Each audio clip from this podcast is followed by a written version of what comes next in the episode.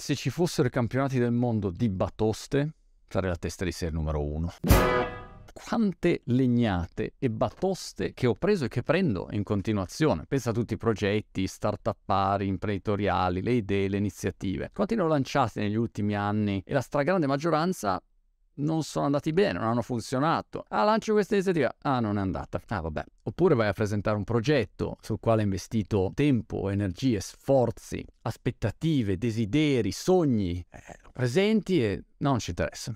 Ah, vabbè. Batosta Gogo cintura nera adamantiata di proposte. Eccoci qua, quelle personali. Salto, ho 50 anni, la lista è veramente lunga e si va insomma in tutti i settori, ognuno ha le sue. Però, visto che sono inevitabili queste batoste, come ci si fa a risollevare? Ti dico la mia formuletta magica e tu mi dici la tua formuletta magica, sapendo che qualunque formuletta tanto è molto personale e qualunque formuletta è valida fino a 10 secondi fa e poi quando ti arriva la nuova batosta formuletta, chissà perché non funziona più e non funziona mai e te ne devi reinventare un'altra. Però quattro cose che a me in generale aiutano quantomeno e magari possono aiutare qualcuno là fuori, spero. Numero uno, quali parole utilizzo? Il mio storico allenatore ping pong, Ugo Luccio, che non c'è più, un saluto Ugo, sei lassù e mi manchi, aveva un modo meraviglioso di parlare delle sconfitte. Mi ricordo che una volta sono andato a una gara, ero piccolissimo, e ho perso malamente, mi sono messo a piangere quando ho perso, ero disperato, stato come una pantera. E a un certo punto, quando siamo tornati, lui stava parlando, non mi ricordo con chi che ha chiesto, ma com'è andata la gara? E io stavo per dire un disastro, la fine della mia vita, così stavo descrivendo la gara e la sconfitta nel peggiore dei modi e lui ha detto, eh sì, Monti ha perducchiato. Ma come ho perducchiato? Mi sembrava quasi disrespectful. Invece no, aveva perfettamente ragione perché cambiando le parole dava un peso totalmente diverso a quell'avvenimento. Ok, non era così importante, era un momento di passaggio all'interno di una carriera di un giocatore. Le parole che usiamo, batoste, senti con me, io spesso dico un disastro, un bagno di sangue, tutte queste parole hanno un'influenza pessima. Cambiando le parole cambia anche la sensazione che ci associ. Non so se sia un trucco di magia mistico. Amici psicanalisti, aiutateci, aiutatemi, però le parole aiutano inevitabilmente e anche un sano umorismo, un sano approccio leggero all'esistenza aiuta senz'altro.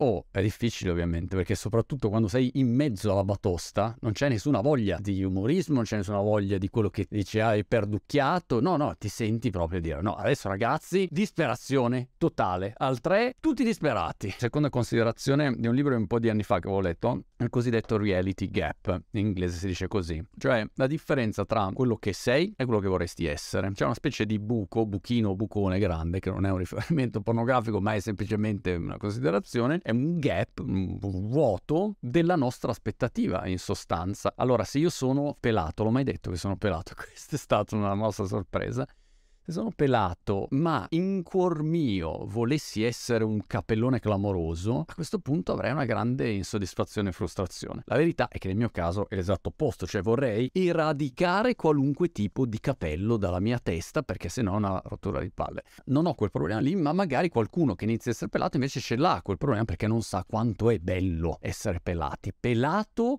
è meglio è la trappola del reality gap e in sostanza è proprio quell'aspettativa lì, no? Che tu hai e una volta che hai quella grande aspettativa, se non raggiungi esattamente quello che avevi in testa, a quel punto ti senti batostato clamorosamente. Se invece riesci a concentrarti su quello che hai già ottenuto, hai presente tutte le frasette americane, control what you can control, controlla quello che puoi controllare, tutte queste menate qua che ci hanno ripetuto per anni, però alla fine dei conti sono vere. Dove ti concentri, dove metti l'attenzione, quella cosa diventa veramente importante. Se tu ti concentri solo su quello che non stai ottenendo, sei arrivato in finale al torneo, a Wimbledon, però non hai vinto, bene ma non benissimo, beh, concentrati sul fatto che intanto sei arrivato in finale e poi di lì costruiamo. C'è un ponte per l'ambizione che evita un'enorme frustrazione e se guardi i più grandi giocatori al mondo, i più grandi atleti al mondo in qualunque settore, le persone che ottengono poi risultati bene sono quelle persone che riescono sempre a tenere la barra dell'attenzione nella direzione giusta e riescono a evitare questa trappola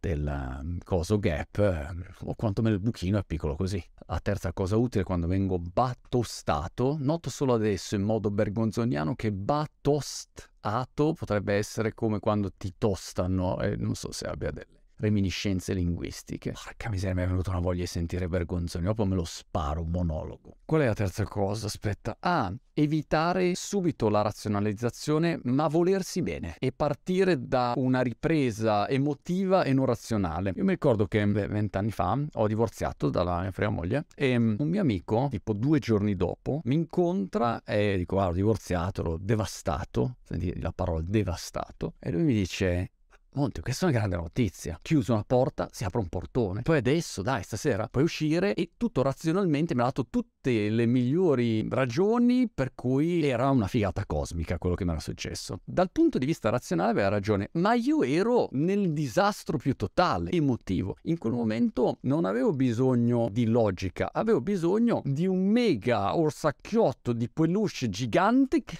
che avvinghiasse e vi avvolgesse completamente. Questo è quello di cui hai bisogno, di volerti bene quando pigli una batosta. Questo è il passaggio numero uno. Dopodiché si va, quarta considerazione, alla parte di razionalizzazione. E qui ho visto il video migliore della storia che dura due minuti e mezzo, che è quello di Jocko Willink, che è il Marine, ex Marine, con la faccia pazzesca, durissima da film, con la voce così. E il video si chiama Good e lo trovo fantastico. E in sostanza dice, ogni volta che uno dei Marine veniva da me e diceva guarda, c'è questo problema, c'è stato questo disastro, e poi disastri pazzeschi, pazzeschi, ancora una volta la parola disastri, la sua reazione era sempre good, che non vuol dire figata cosmica, vuol dire bene, che in italiano storpia un po' il significato probabilmente, però in inglese funziona molto bene. Ho avuto un infortunio, sono un atleta, ho avuto un infortunio. Good, bene. È un'opportunità per migliorare la tecnica mentre stai recuperando. Ho perso un cliente, Bene, ho la possibilità di concentrarmi su clienti migliori, ho la possibilità di rimettermi in gioco perché ho perso il lavoro. E questa è la mamma, la nonna delle chiavi di volta di tutti gli approcci per risollevarsi dalle battoste. Ad esempio, ho un'amica che ha avuto tre tumori al cervello e lei ha questa filosofia. Good. Ha ribaltato una situazione drammatica in una situazione dove ha l'opportunità di vivere al meglio e al 150.000% ogni momento della sua vita, per lei e per la sua famiglia. Tanto di rispetto che io non penso che sarei in grado di avere questo tipo di filosofia. Però ecco, questi quattro concetti in croce a me aiutano. E ripeto, la cosa curiosa è che alla prossima batosta che piglio, che sarà probabilmente tra 33 secondi netti appena finisco di registrare questo video, mi ritroverò probabilmente a dimenticarmi completamente di questi quattro bei concettini da video video perugina e sarò incazzato, frustrato, disperato, eccetera. Però appena riesco a ricordarmela, magari più velocemente rispetto a prima, torno in una buona situazione, mi risollevo dalla mia batosta per andare incontro. Alla prossima.